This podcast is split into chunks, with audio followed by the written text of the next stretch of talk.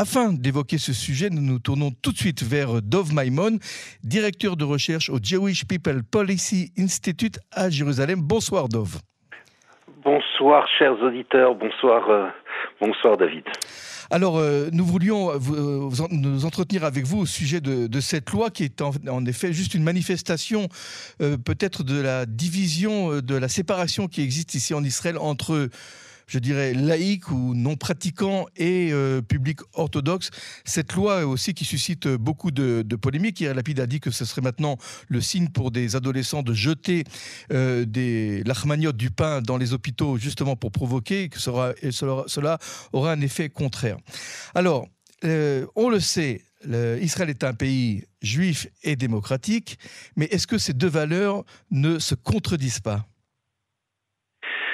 Il y a une tension dialectique euh, structurelle entre le fait d'être profondément euh, juif et profondément démocratique.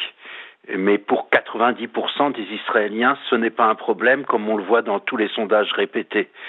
Par contre, il existe des zones de tension, des zones où ça devient un peu plus difficile. Et c'est pour ça que dès la création de l'État en 1948, il y a eu ce qu'on appelait un status quo. Status quo, ça veut dire qu'il y a une situation qui était qu'on a dit ben, on va s'accorder pour que tout va être cachère dans les institutions, pour qu'on va respecter le Shabbat, pour que tous nous puissions vivre ensemble. Ce vivre ensemble existe certaines choses, mais en vérité, quelque part, c'est toujours le non religieux qui prend sur lui de s'adapter au plus religieux, du plus exigeant. Hein, donc euh, c'est quand même un peu embêtant cette situation. Et comme c'est une zone de statu quo, ce statu quo n'est jamais stable. Le statu quo est toujours une situation, en vérité, une zone de conflit, de conflit de culture. Donc on est dans une zone et chacun va essayer de gratter dans un sens ou l'autre. Ce qui se passe aujourd'hui, c'est qu'il y a un changement démographique, de plus en plus de personnes religieuses, et ces religieux vont essayer de prendre un peu plus de terrain. Et évidemment, il y a un, mouvement de révolte de l'autre côté qui dit mais vous êtes en train de nous grignoter, vous êtes en train de grignoter, de nous prendre un peu de notre place, de plus en plus de place. Vous allez, euh, on va devenir en Iran. Donc on est, on commence à avoir un peu peur et donc les gens réagissent d'une manière ou d'une autre. C'est possible qu'à suite à ce genre de loi, alors soit les gens vont dire bon on accepte, mais dans une certaine mesure, ce sera les religieux qui auront pris un peu plus de place, soit les gens vont se révolter et commencer à faire des parties de pizza envoyer des, des, baguettes, des baguettes de pain euh, et, se révolter. Mais c'est quand même, euh, mais ils ont joué fort, c'est-à-dire que les ultra-orthodoxes ont joué un peu fort dans la mesure où quand même c'est un fort symbole. Pessah, la fête de Pessah, la fête des galettes, c'est une fête qui est respectée par 99% des Israéliens. En tout cas pour le soir du Seder, c'est la fête la plus qui rassemble tous les Juifs dans le monde entier. Donc c'est quelque chose où euh, c'est difficile de, ont l'air d'avoir gagné cette fois-ci encore en grattant encore sur cette chose, en, grattant encore un peu plus d'espace pour faire un peu plus que l'État devient de plus en plus juif, de plus en plus religieux. Alors vous êtes en train de nous dire en fait que le statu quo est grignoté, mais euh, en faveur des, des Haredim, des ultra-orthodoxes. C'est ce que vous êtes en train de dire petit à petit? Est-ce qu'il est qu'il a fondamentalement, fondamentalement changé depuis 48 Encore une fois en faveur des, des Haredim oui, depuis depuis 48, il y a de plus en plus. Ça, veut dire évidemment ça va dans les deux sens. Vous avez raison, David, de dire ça. C'est-à-dire qu'évidemment dans les deux sens, ça veut dire qu'aujourd'hui nous avons énormément de magasins qui sont ouverts le Shabbat dans certaines zones où on a trouvé des zones parce que 60% des Israéliens sont intéressés de pouvoir aussi faire leurs courses s'ils ont envie le, le Shabbat un peu après-midi, comme on, comme en France on a envie d'ouvrir le dimanche. Et donc, euh, mais mais d'une manière générale, le combat en tout cas continue. Est-ce que qui est-ce qui est en train de gagner en ce moment, d'une manière générale, c'est quand même le, la laïcisation qui est, qui est, qui est la, voie. Si on ne fait pas d'efforts contre ça, et c'est comme ça que les religieux le comprennent, si on ne fait pas d'efforts, alors il va y avoir inévitablement un, nivellement de la, de la religion et la religion va être mise sur le côté. Donc euh, c'est pour ça que les religieux pensent qu'il faut se battre et ne pas rester simplement dans une situation de statu quo stable, mais dans une situation de statu quo de combat. On est dans une ligne de front. Il n'y aurait pas un statu quo par euh, région ou par ville? Parce que nous savons, nous savons tous qu'il y a des villes qui sont plus pratiquantes, qui sont plus conservatrices que d'autres, et d'autres qui sont beaucoup plus laïques et qui l'affirment, euh, comme par exemple Tel Aviv, par rapport, je ne sais pas à Bnebrak ou à Jérusalem. Pourquoi essayer de ne pas instituer un statu quo, mais cette fois-ci par, euh, par localité? Ce ne serait pas plus intelligent et plutôt plus apaisant pour toute la population? Alors pour des populations libérales, ça veut dire des populations qui viennent de pays démocratiques, comme on connaît en, Europe, et pour d'ailleurs même pour les juifs qui sont des immigrants d'Amérique ou de France, cette idée de dire que dans une région où, euh, les gens ne sont pas du tout religieux, s'ils veulent faire des bus le Shabbat, ou s'ils veulent faire euh, ouvrir leur, leur, leur boulangerie pendant la fête de Pessah, on, devrait laisser quelque chose qui correspond à la pensée libérale. Évidemment, ça paraît, ça paraît de l'ordre du logique, mais si on le pense dans un autre, une autre vision, et notamment chez les sionistes religieux, qui eux veulent penser l'État comme une, comme une présence cosmique, une présence religieuse, métaphysique, qu'il faut voir que l'espace public doit être un espace qui respire le judaïsme. Hein. C'est vraiment le contraire de Clermont-Tonnerre, tout pour les juifs en tant que citoyens et pour les juifs en tant, en tant que nation. Ici, c'est exactement le contraire. On veut surtout que l'espace public devienne religieux. Personnellement, si Monsieur Netanyahu veut manger pas cachère, manger du homard le vendredi soir, c'est son problème, ça ne concerne pas. L'important, c'est que l'espace public doit être religieux. Et ça, c'est quelque chose qui respire. C'est ça qui est derrière, qui est, qui est sous-jacent. Parce que sous-jacent ce combat qu'on voit. Parce que si on regarde au niveau de la halakha, de la loi juive traditionnelle, l'obligation est par rapport à son propre Hametz, un propre pain levé. On n'a aucune, aucun problème que dans la même chambre que nous, à côté de nous, il y a un non-juif qui lui mange du pain.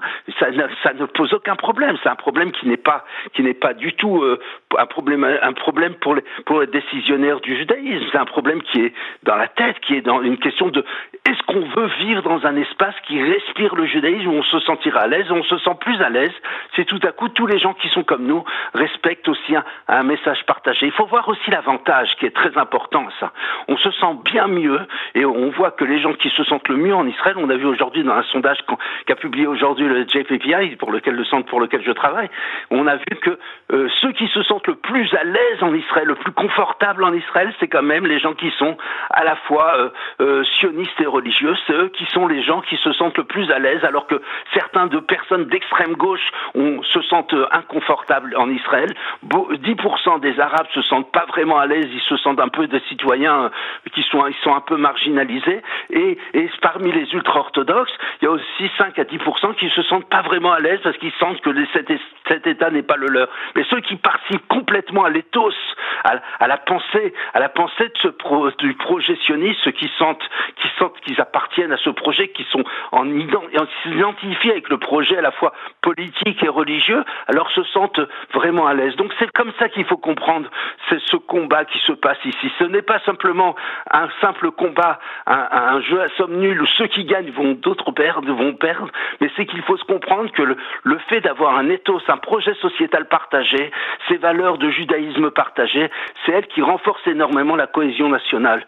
Oui, alors vous, avez vous allez parler de judaïsme partagé, mais beaucoup de personnes partagent une autre inquiétude. Vous avez parlé de la démographie galopante euh, euh, du secteur euh, religieux ultra-orthodoxe et sioniste religieux.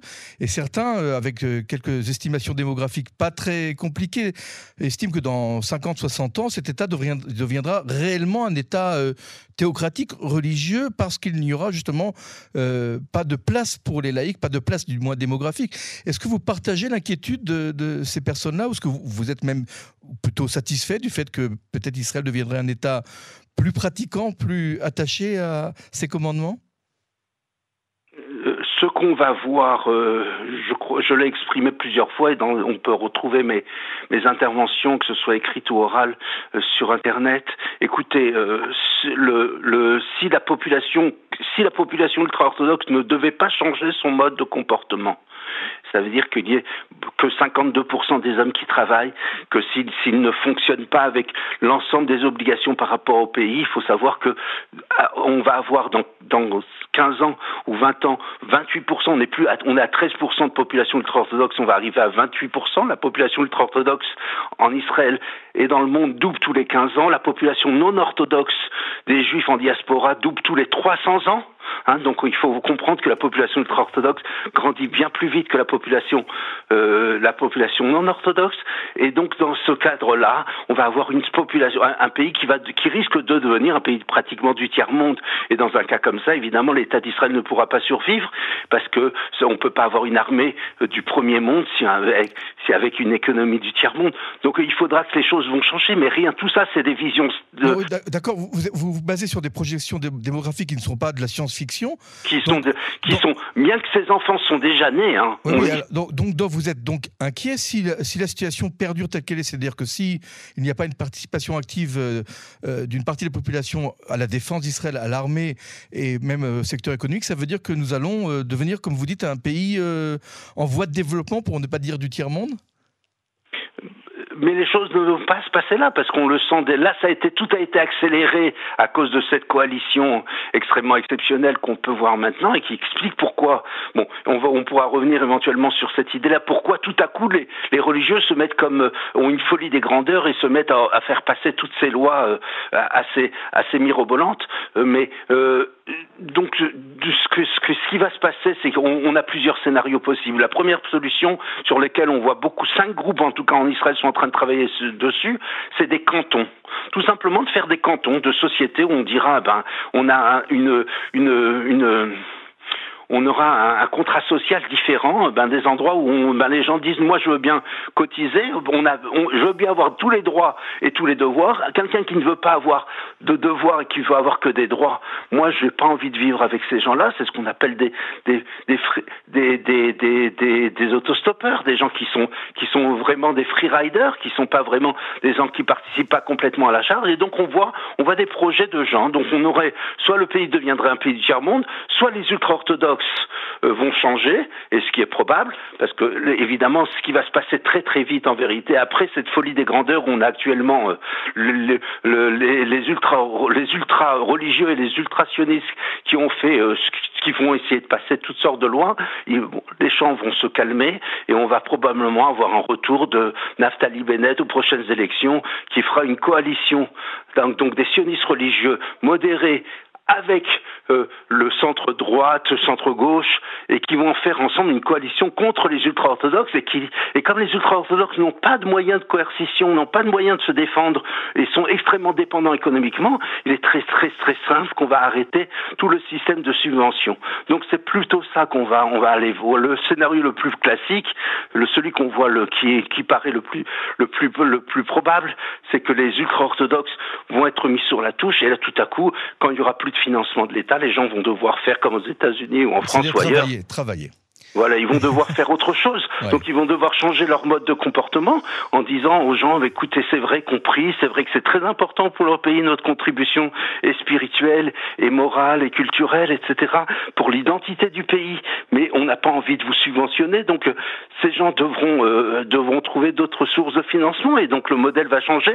Donc de toute façon, il va y avoir une régulation d'une manière ou d'une autre. L'autre régulation, c'est les cantons, c'est-à-dire que tout à coup, on va faire le, la ville de Tel Aviv, hein, l'État-ville, un peu comme on avait à, à, à Gênes ou à, ou à Venise ou à, ou à, Amsterdam dans le temps. Ben voilà, il y aurait une ville de Tel Aviv qui dit bah chez nous, en tout cas ici, c'est comme ça que ça fonctionne. Vous voulez participer à cette ville? Voilà le projet de société dans lequel on veut vivre et et, euh, et, et voilà donc on aura moins de et ceux qui veulent ne veulent pas accepter d'étudier les mathématiques ou l'anglais dans nos écoles ne pourront plus habiter dans d'autres quartiers, dans notre ville.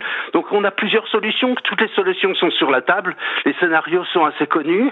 Euh, Dov, Maimon, malheureusement, malheureusement, le temps qui nous est incombé touche à sa fin, mais j'aurais véritablement voulu continuer à, vous entendre et à parler de ce sujet. Alors permettez-moi de vous demander de vous rappeler prochainement pour justement euh, parler de ces questions-là qui euh, concernent et qui inquiètent beaucoup de la population israélienne. En tous les cas, je voulais vraiment vous remercier infiniment de nous avoir consacré de votre temps et encore une fois, j'espère bientôt vous retrouver sur nos ondes.